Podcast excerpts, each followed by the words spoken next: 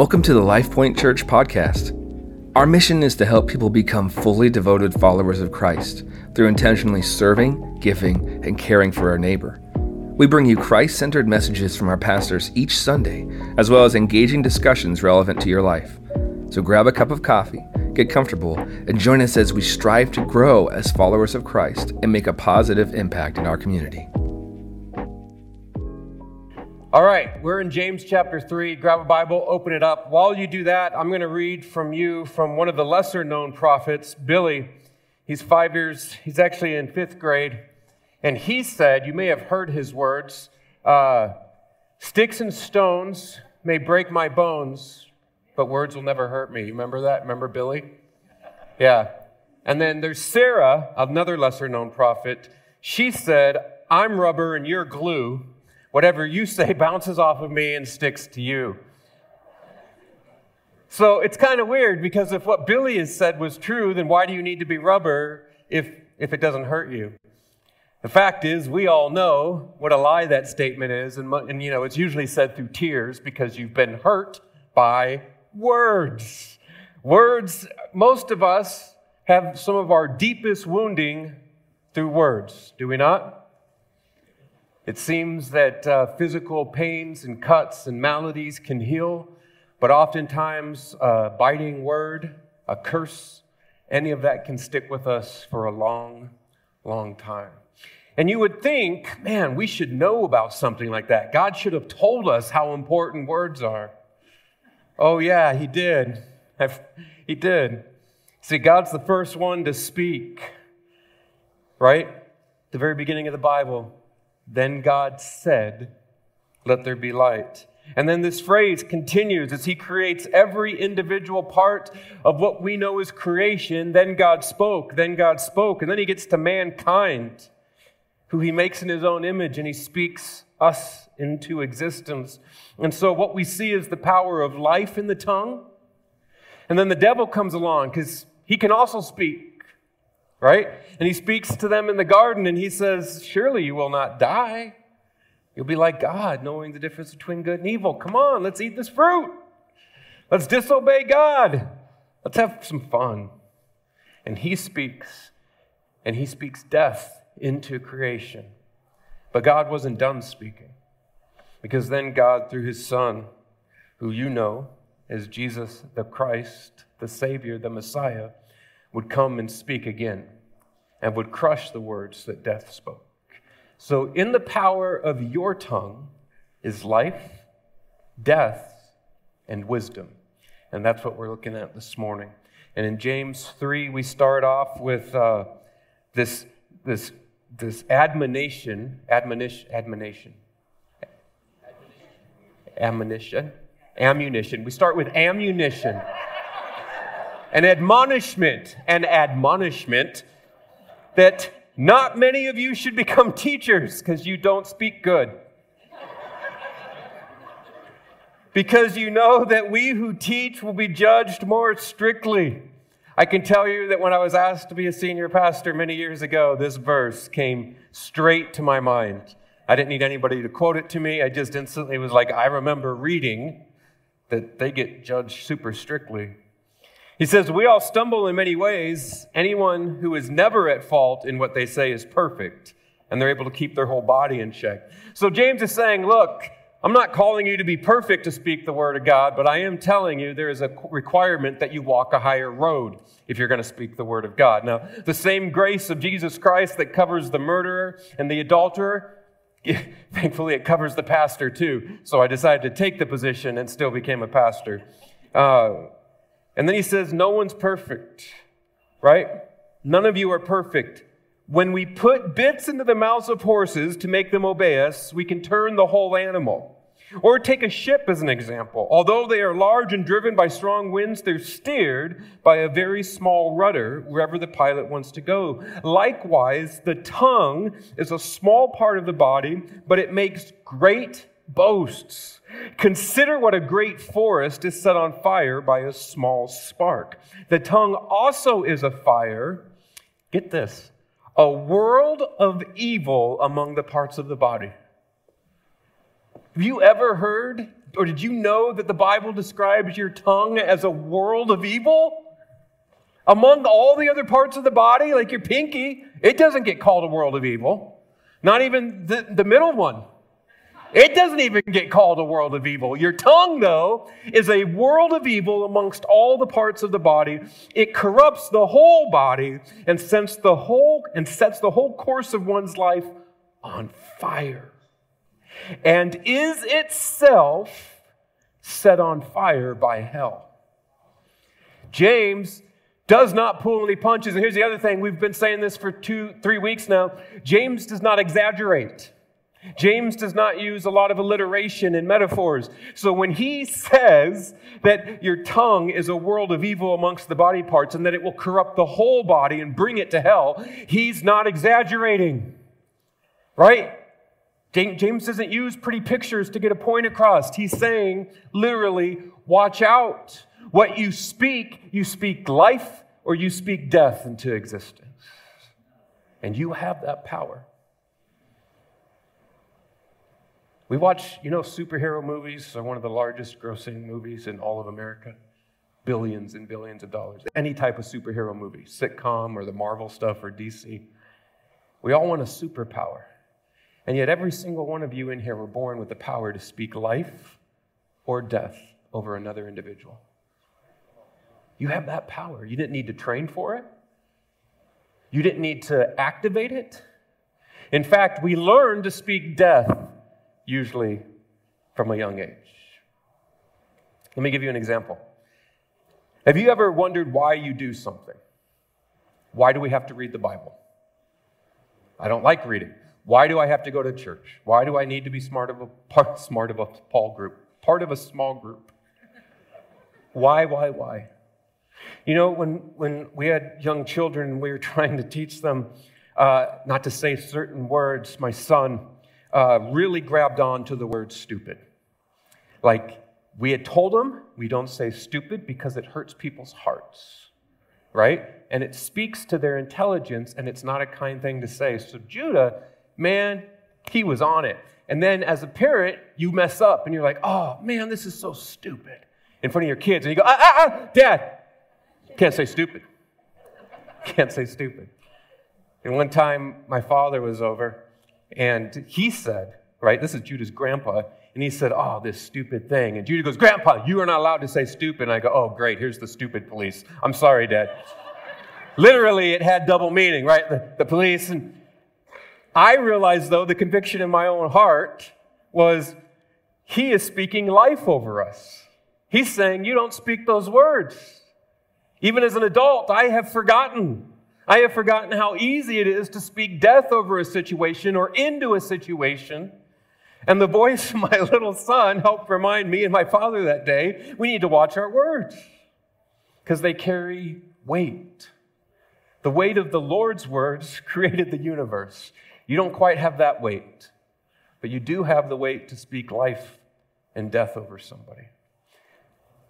Let's go on. All kinds, this is verse 7, of animals, birds, reptiles, and sea creatures are being tamed. They have been tamed by mankind, but no human being can tame the tongue. It is a restless evil full of deadly poison.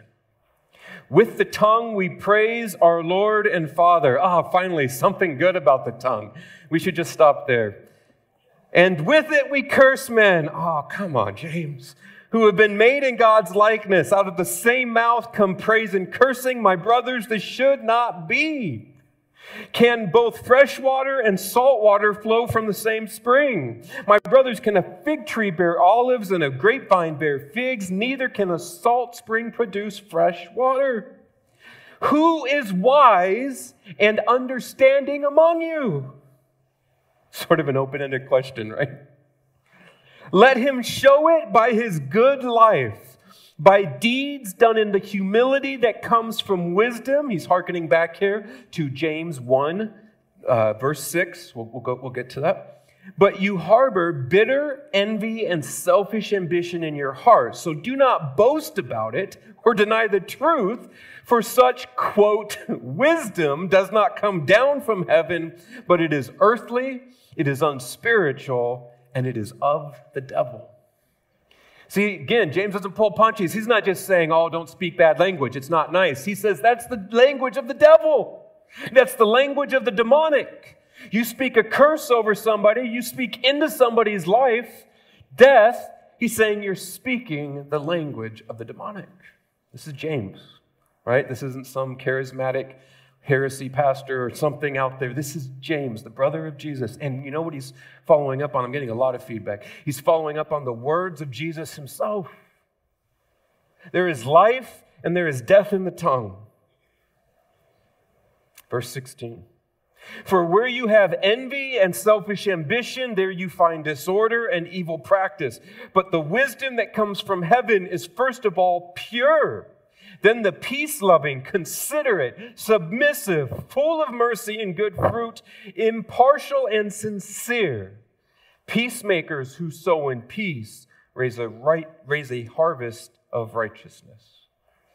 This is the word of the Lord for us this morning.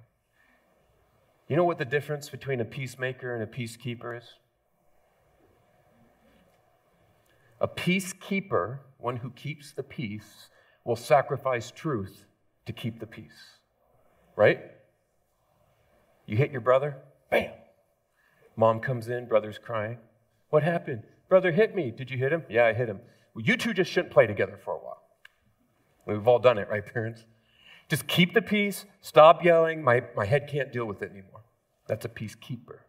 The truth is, the older brother should have been punished for recklessly hitting the younger brother. But it, the time it would take, and then you got to hear both their stories, and it goes forever. Just separate them. Just keep the peace. Jesus didn't call us to be peacekeepers, friends.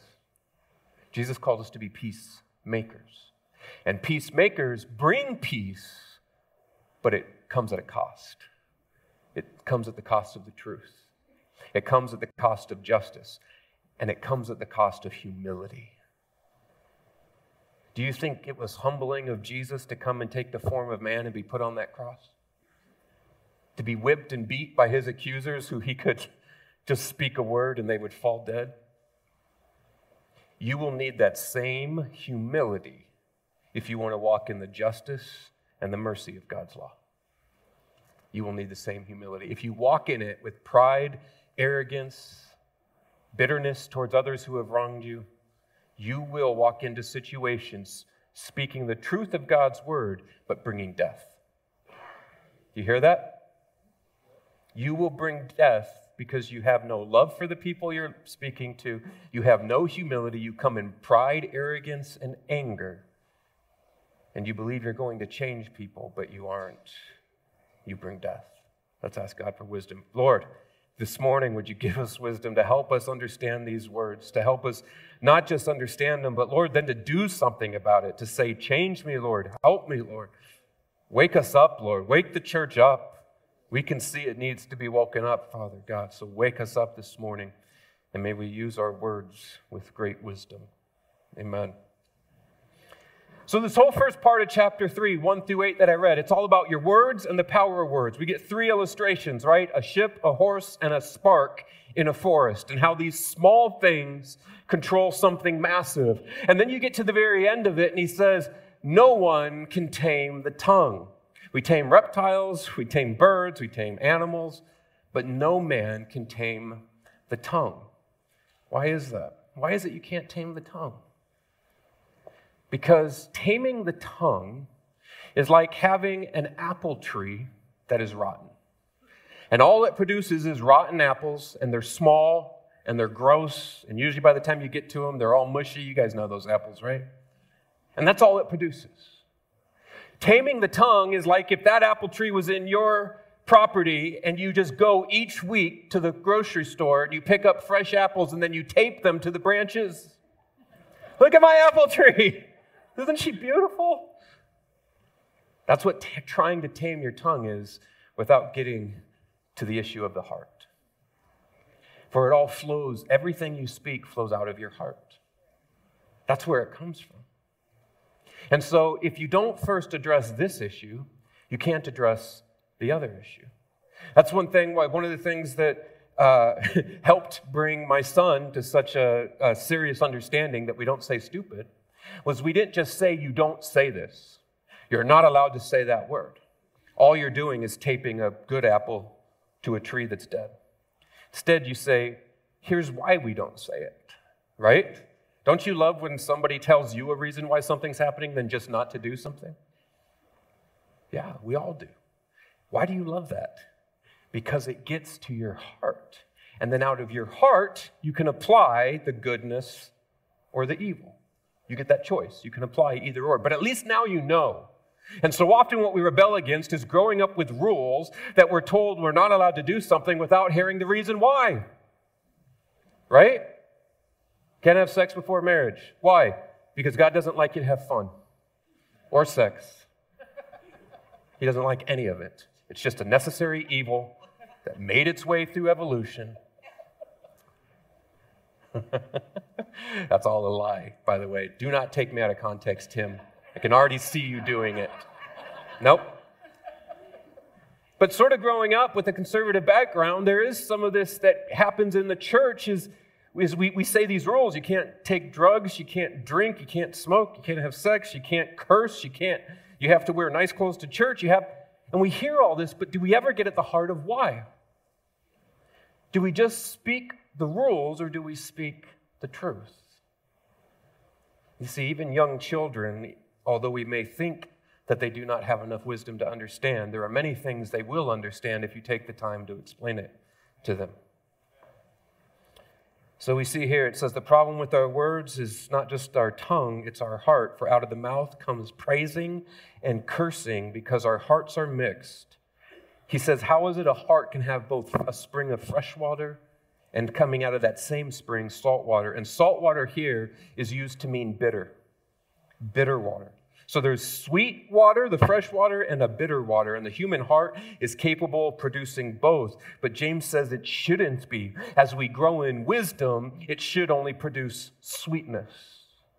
That's the goal of wisdom. Is to move to a place where we stop producing both and we begin to produce the sweetness that comes from wisdom. So, this should leave us with a question How do you gain wisdom? Not knowledge, not smarts. How do you gain wisdom. And that's what I want to look at here because in verses 9 through 18, he moves away from understanding the power of the tongue, which I think I've explained that here, into the wisdom, the wisdom side of things. How do I gain wisdom so that my speech mirrors the work that God is doing in my heart? That sound like something good to finish talking about here? Good, because I am. So, what is wisdom? What is wisdom? There's one definition that I've heard many years ago this, from a sermon done by Tim Keller in the 90s. So this is almost three decades old. And ever since then, this has been my foundation for what is wisdom. The definition of wisdom is the ability to see and build relationships of all sorts. Remember when I first read that, I was like, build relationships? You'll see as we go here. Wisdom is the ability to take things that are unrelated see and fit them into a relationship. Wisdom is the ability to take things that are separate, seemingly have nothing to do with each other, and put them together to make the whole. Wisdom is the ability to see and discern and build relationships. It's one thing to know something, it's another thing to know how it relates to life. Right? Allow me to give you a few examples. So, wisdom is knowledge that is related, worked out, and lived out. If you're taking notes, wisdom is knowledge that has been related, worked out, and then lived out. A few examples. One, you take a great athlete. Would you rather have Michael Jordan in his prime or LeBron James in his rookie year? Uh, okay, right? Would you rather have a team of Michael Jordans in their prime or a team of rookies? We'd all want prime. Even though the rookies are probably faster. They have better agility. Their quick twitch nerves are still operating and firing because they aren't super old, like in their early 30s. That's pretty much the end of it, right? You start to be called a veteran if you're in your early 30s. And that's, uh, that's I wish, I wish. Why do you want them? They're a little slower. They're not going to be as athletically, have the same stamina. They have experience. And their experience produces wisdom. They've been in the situation before. See, it's not knowledge. Both the rookies and the veterans know the rules of basketball. They even know how to run plays and they know why to run plays. They, under, they have all the knowledge, the same knowledge. But the veterans have wisdom. They've been there before. They've been to the experience. They can explain it. It's not theory to them. They've walked the path. The difference between, I know. That's why I listen to you sometimes, Jerry. They've walked the path. So, you take a great musician, same thing, right? A great musician takes multiple notes, of which to somebody like me have no relation to each other, and can bring them together and make something beautiful out of them. A great artist can take colors and lines, colors and lines, and put them on a canvas in such a way that you can stare at them for hours, and as humans we'll spend thousands of dollars on art. I bet there's not a single house in here that doesn't have something hanging on the wall. Because we as people are built in the image of God, and our God makes things beautiful, and we desire things that are beautiful. That's why you have stuff up on your wall. It's not cultural, that is throughout history. We, we desire beauty. So, knowledge is, I mean, wisdom is knowledge that becomes related, worked out, and lived out. The ability to see a relationship where others don't. Some of the greatest point guards in the NBA, right? Like Steve Nash, he was here in Phoenix for quite a while. I remember watching him. He could see lanes and avenues and teammates and the other team in ways nobody else could see them. He had wisdom because he was making relationships where nobody else saw one. Are we understanding this definition yet? Is it making sense? Because we're going to build off it here. So, why is it that over and over again, and we see here and all the way through the Bible, that wise people are peacemakers, not peacekeepers? They aren't people who keep the peace, they're the people who make peace wherever they go. Because a peacemaker is there to develop the relationship. When Jesus came down, he did not come down as the Jews thought he would in kingly authority to destroy the enemies. He came down to create a relationship with his people. Right? For years, I realized that there has been a distance between us. My presence has been in the Ark of the Covenant. My presence was in the Holy of Holies. That's where it was. My presence was upon my prophets and kings and judges. But I come now to you in the form of you to have relationship with you. He came bringing the wisdom of heaven, and the wisdom of heaven was not more knowledge, it was not a great war, and it was not a position of authority, it was relationship. That was God's big plan relationship. And when Jesus dies on the cross and is resurrected on the third day, he goes to his disciples and he says, I want you to take this relationship and I want you to go share it with everyone you meet. I don't want you to go badger them and beat them over the head. I want you to bring in the sick and the poor. I want you to love those that others don't love, and I want them to see how I have loved you. And when they see the wisdom of my Father, they will see the redemption offered in my sacrifice. Come on, that is exactly the relationship we're talking about. That's wisdom. See, a wise person knows how to reconcile two people who are at odds, right? They know how to push and confront, but not go too far. They know how to compliment, but not become a brown noser. They understand their limits on both ends. Wisdom is the ability to take a fact or a concept or a word and have it make sense. It's relationship, it's how it relates. In fact, this wisdom thing is so important that we see in the Old Testament in Exodus 35, 30 through 32, there's this guy, Bezalel, who is an artist and a craftsman, and he's the leader of the artists who is going to build the tabernacle, right? And the, we're doing craft work and metal work and weaving, and it says that the reason he is selected is God gave him a gift of wisdom for artistry. If you're an artist in here today, your ability to draw, your ability to see things where others don't, is a gift of wisdom. So use it accordingly to bring life, right? We had an artist, I think, yeah, it's still sitting up there. You can't see it if you're over here, but there's a painting over there of like a heart on fire. And that was from our last worship night where the artist was right up here and she was painting it as the worship night was going on over the course of 45 minutes to an hour. And it was cool to hear even her testimony afterwards. But as she is painting this thing, she is expressing and worshiping the Lord through her gift that has been given to her, which is wisdom for all those who see it.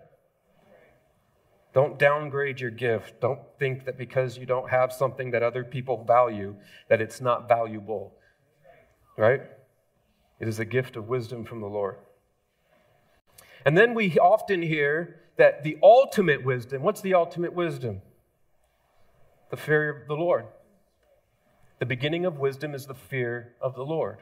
Now, this is not fear like what this month tries to conjure up with everything that's on TV right now. That's not the fear it's speaking about. We know that because Psalm 130 says, There is forgiveness of sins from you, therefore I fear you. You think David fears God because he forgives his sins? It's like last week when I said words have different meanings. The word awful, up until just recently, used to mean full of awe. That's an awful dress. It's got me full of awe.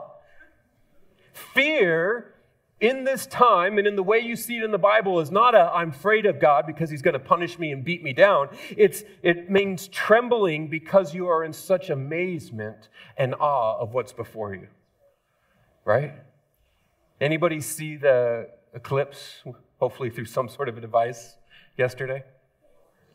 Wasn't that wild to just all of a sudden look outside and it was dark but it wasn't dark? Wasn't that weird? There were no clouds in the sky here, at least in Santan Valley. And so it was dark, but it wasn't. Man, I'm telling you, you look at something like that, and there's just this awe. There's just, my goodness, what am I looking at? How big is this? And we're still just seeing a speck of it. That's what it means when it says the beginning of wisdom is the fear of the Lord. When you begin to look upon God and no longer just look at Him as your way out of hell or your religion or something you have to do to be morally correct, but He is your everything and relationship with Him is everything, at that point, the fear of the Lord is beginning wisdom in you, right? Because you have so much awe for who He is and it's changing you. It's changing you. It's really what it means to grow as a Christian. It's not about more knowledge, it's about more wisdom. Honestly, when you have the wisdom of the Lord, it will lead you to desire the knowledge of who He is, right? The fear of the Lord leads to knowledge, not the other way around. That's good.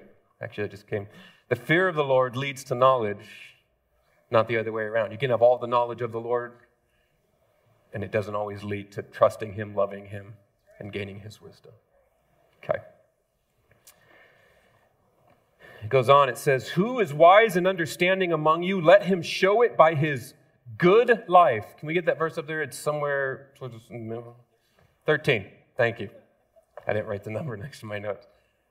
Who is wise and understanding among you? Let them show it by their good life. Now, this is so important to see because I want you to leave here today knowing how you can get this wisdom. James explains it and lays it out very practically for us, and understanding this line is key to it. Who is wise and understanding? Let him show it by his good life. Now, there's two ways in the Greek that we see the word good used often. There's agathos, which is good versus evil. That's agathos whenever you see the word good, and it means good versus evil. And then there's kalos, which means beautiful versus ugly. Beautiful versus ugly. Which good do you think is used here? That's right. Let them see your beautiful life. Isn't that interesting? It's not good. This isn't a life built on works like some believe. He's not saying that in order to be wise, you have to do lots of good works. He's saying, in order to be wise, your life has to exhibit beauty. Like the artist or the musician or the athlete. You have to exhibit beauty, and you will only exhibit beauty if you understand the wisdom of the one who created you. A wise life is beautiful because it's related to others and it relates to other people. They can see the life and they then relate to it. Once again, wisdom is relationships. In most all cultures, virtually all cultures, except for current day modern America, the last 20, 30 years, uh, elders were tremendously important and respected. they were. Our elders were incredibly respected, and in many cultures around the world, it's still the case. But in a country that values the individual and the individual right and do what you feel and all of that, there becomes less and less respect for the elder. The elder is old, the elder's out of touch, the elder doesn't understand. It couldn't be further from the truth. The same reason that you would take the prime athlete over the rookie is the same reason you should listen to your elders. Right? I feel like I'm hearing this from my parents right now. And I'm you listen to your elders, of which I'm like an elder to maybe 12 of you in here. I get that. But the fact of the matter is, the same reason is they have wisdom more than just knowledge. They have wisdom that you can use. So it says, let him show by his good life, by deeds done in the humility that come from wisdom. Now we get to the deeds part. But notice how the deeds didn't make for the wisdom.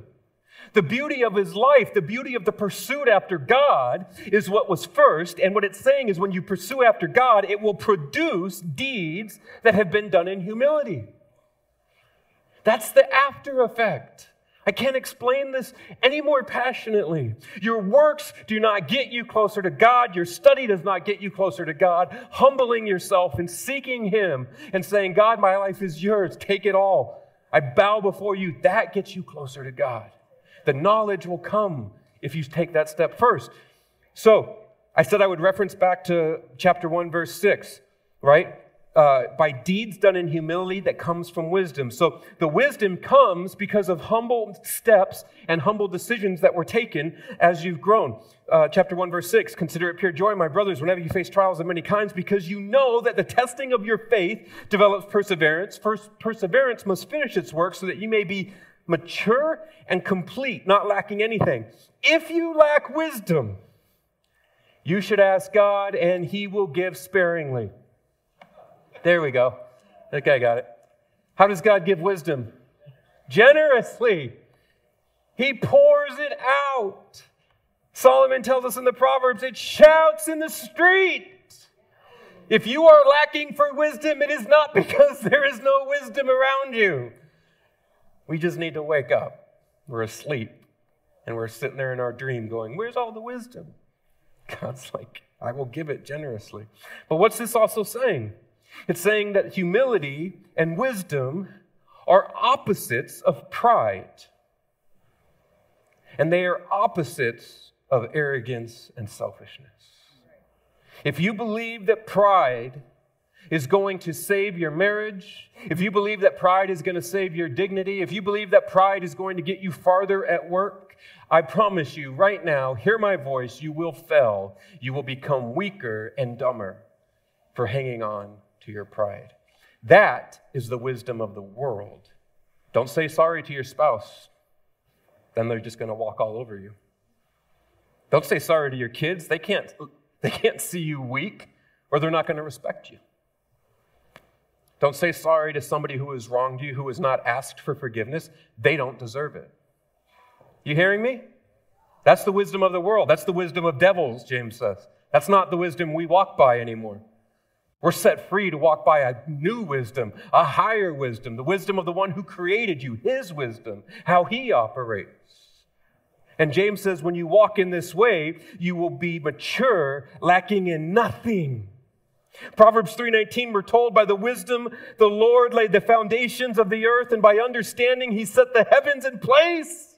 God has wisdom and he carries with him the ultimate act of wisdom. He brought order out of chaos and he'll do the same in your life.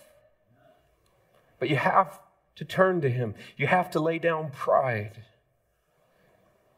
And a big part of laying down pride isn't just forgiveness, it's admitting that you need help sometimes.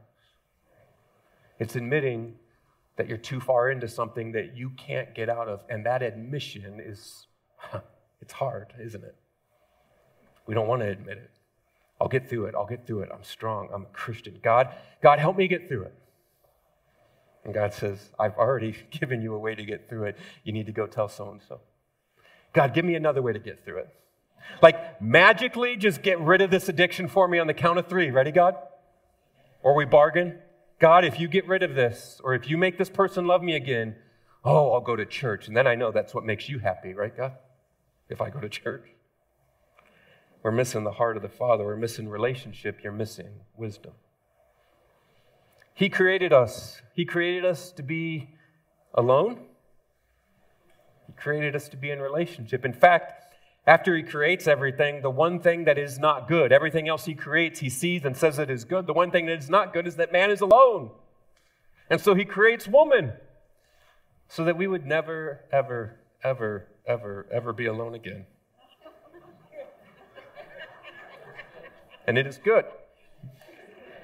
I got to be alone at my house without four kids and a wife for two hours this weekend, and I, I just danced and I ran around and I went outside. And then I fell asleep because I didn't know what else to do and I'd used all my energy. I am never alone at the house anymore when you got a big family. We're made for relationships, we're made to speak. I asked this in first service what's the longest you've ever gone without speaking? Has anybody ever gone 24 hours without speaking? No, without speaking a single word, even to yourself. Look, at, look around, first of all. Look around. Has anybody gone 48 hours? I did three days. Uh, six years ago, on my sabbatical, the last week, I went up north to Heber and spent a week by myself to prepare coming back to the ministry.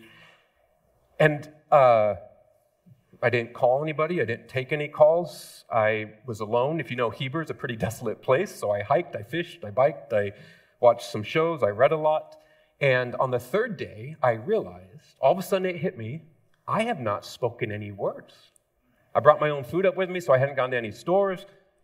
And it was such a weird thought as I'm thinking this. And I remember being by myself, I was just like, bah. I just said a noise out loud just because I realized I have not broken and spoke, spoken a word in almost three days. And I haven't had anybody speak to me in three days. No communication. And so I ended up going down to the onion, the red onion up there in Heber, and getting food I didn't need just to be around other people and talk to somebody. That is how important it is. In fact, James compares it to food and water. He says, speaking is to life like food and water is to your life. And then he says, if someone poisons it, you better be careful. If your speech is poisoned, you bring death. If your food is poisoned, it brings death. In a room full of nearly 300 people, less than five have ever gone more than 20, 48 hours without speaking a word. Do you see how important your speech is? And if every word you speak is a reflection of your heart, do you see how important it is to know where your heart is? This isn't just some decision like, do I go with boxers or briefs, cereal or eggs? This is foundational to who you are as a person. This is greater than who you should marry, where you should live, what job you should take. Where is your heart? When you speak, do you still speak from a place of brokenness? When you speak, hear me, do you speak from a curse that somebody has spoken over you? Remember, I said at the very beginning that the most painful wounds we have are not physical, but are words that have been spoken to us? I still remember to this day a word that was spoken to me by a kid at school in sixth grade. I remember where I was. I remember what it smelled like. I could take you to the spot up in North Phoenix. And I can tell you how for years that word in situations around a bunch of other kids, boys and girls growing up, that word would come back to me that that's what I am. Do you have something like that in your life? Has anybody ever spoken stuff like that over you? You see, the power of life and death are in the tongue, and while somebody can speak death over you, in the same way, someone can come and speak life for, over you. Why do you think we do a response time at the end of service? Right? It doesn't, it's not like we make money off it. It's not like people are like, oh, that church must really be doing well. There's people responding. It's so you can speak and have others pray and speak life over you. That's the purpose of response. Sometimes you need to just come and speak. How many times have you had something that you're dealing with that you couldn't get past, and then somebody comes along and you just speak it out, and you sort of just laugh, and you're like, I guess it's not that big of a deal, is it? You spoke it, and it no longer held any power over you. Friends, the Greeks believed, and I'm going to close here, in a realm of abstract ideas that you could get to know through contemplation. This is what the Greeks believed. They sought knowledge above anything else, and they wanted to be wise. But as you've learned here today, knowledge and wisdom are not the same thing. They thought that wisdom came through contemplating, sitting down, and deeply thinking about these abstract ideas, you would gain wisdom. John tells us at the beginning of his book that the only way to obtain wisdom is through the Logos. This is why I always tell people who are starting to read the Bible new go read John 1. The Word became flesh, the wisdom, the Logos, that's the word. The wisdom of the world, of all humanity, of creation, became flesh and dwelt among us, and we beheld his glory, and the glory as the only begotten of the Father, full of grace and truth. Relationship is always built through wisdom. It's always relational. It's not abstract. You won't find it through knowledge, you will find it through relationship. And so the wisdom that is behind the universe is relational. And so, how did Jesus come and solve a problem that seemed unsolvable? If the essence of what a wise heart is relationship, of what makes a wise heart is relationship, then wisdom would be behind what's going to fix the problem of humanity sin, the problem of what we've seen unfold in our world over the last couple of weeks. You need wisdom to fix that, not knowledge. We have many, many smart minds trying to figure out how to stop this before it escalates, do we not? What's going on in Israel? There's money, there's power, there's intelligence, and there's knowledge. But what if you just applied wisdom to the situation? Right? This is what Jesus came and did. We as Christians believe that God is triune Father, Son, and Holy Spirit, but He is one. He is three, being, three persons, one being. While that is a problem for us rationally and logically, it makes perfect sense that He is a God of relationship and that His wisdom comes through relationship because He didn't need us to be complete. You complete me. God doesn't say that to us. We do not complete Him. We are His creation. He loves us, but He is completed in Himself. He is self sustaining, self completing, self affirming. He is the only creature which is so. The Father did not create the Son and the Holy Spirit so he would have friends. They have existed together always in perfect relationship. Are you seeing now how relationship and wisdom are inseparable, hopefully? Let's have the band come up, and, and Tim's going to come up here. I want to say this last thing because I, I, I know I need to end, but I don't want you to miss this. The ultimate wisdom that has been displayed isn't creation.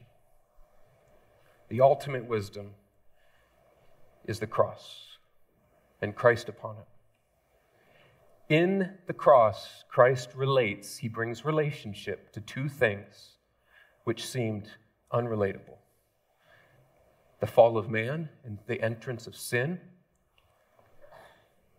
and justice. Justice, right? Remember earlier? I said it's not justice for mom to come in and just split the two up without bringing justice to the one who unnecessarily punched the other. But in order to be a peacekeeper, just split up. How is a peacemaker, one who cannot uh, avoid the truth, cannot avoid the law, how are you going to bring justice to this situation without destroying the creation you love? They turned their back on you, they turned their back on wisdom. As Jesus walked to the top of Calvary, they literally spit on him. The most incredible act of relationship and wisdom that the world has ever seen is Jesus upon that cross, where he brought relationship to his law and the truth and his love two things that were irreconcilable brought together in relationship. That's why we love Jesus. That's why I love Jesus. Until you see him on the cross bringing together something that, with all your effort, with all of mankind's power and money, we cannot fix. But he stepped down and, in humility, took his wisdom and understanding of relationships and said, Let me show you how to do it. That's what the gospel is, friend. We say things like Jesus loves you to people we don't know, right? Jesus loves you. And the word in our culture is thrown around so much it doesn't always mean something. But today you just heard the gospel preached that Jesus loves you, which is why Jesus took care of your problem of sin for you. And he didn't skirt the law, justice was still paid. Upon him, the full penalty of your sin was put, the full weight of everything you've ever done wrong, of every thought you've ever had, was put upon him. And he, he received that punishment. And on the third day, he rose again. First, Jesus spoke, and then the devil spoke, and then Jesus spoke again when he rose from the grave. Now it's the church's turn to speak. It's your turn to speak. You don't rest on the laurels of what's been done behind you. Your job now is to take this message and speak it. Be bold, be humble, and be in relationship. Let's pray. Father God, help us today. Help me today, Lord. I know my tongue is not always a spring of fresh water. Forgive me, Lord. I seek forgiveness, but Lord, I also want to repent. I want to turn. Help me, God. Help me turn. Help me with the things I can't do on my own, Lord. Uphold me today. Lord, I pray for those in here who are wanting to say the same words I just spoke out loud that they would speak it here today. That if you're here today and you need a word of life spoken over you, you need someone to speak truth of who you are in Jesus, then you come forward. If you're here today and you need to hear that you are a child of God and, and you are ready to repent and say, Jesus is not just God, He is my Lord and Savior, then that's what's going to be here for you today. Father, give us strength, give us courage, and may your love be the wisdom that we seek. In Jesus' name, amen.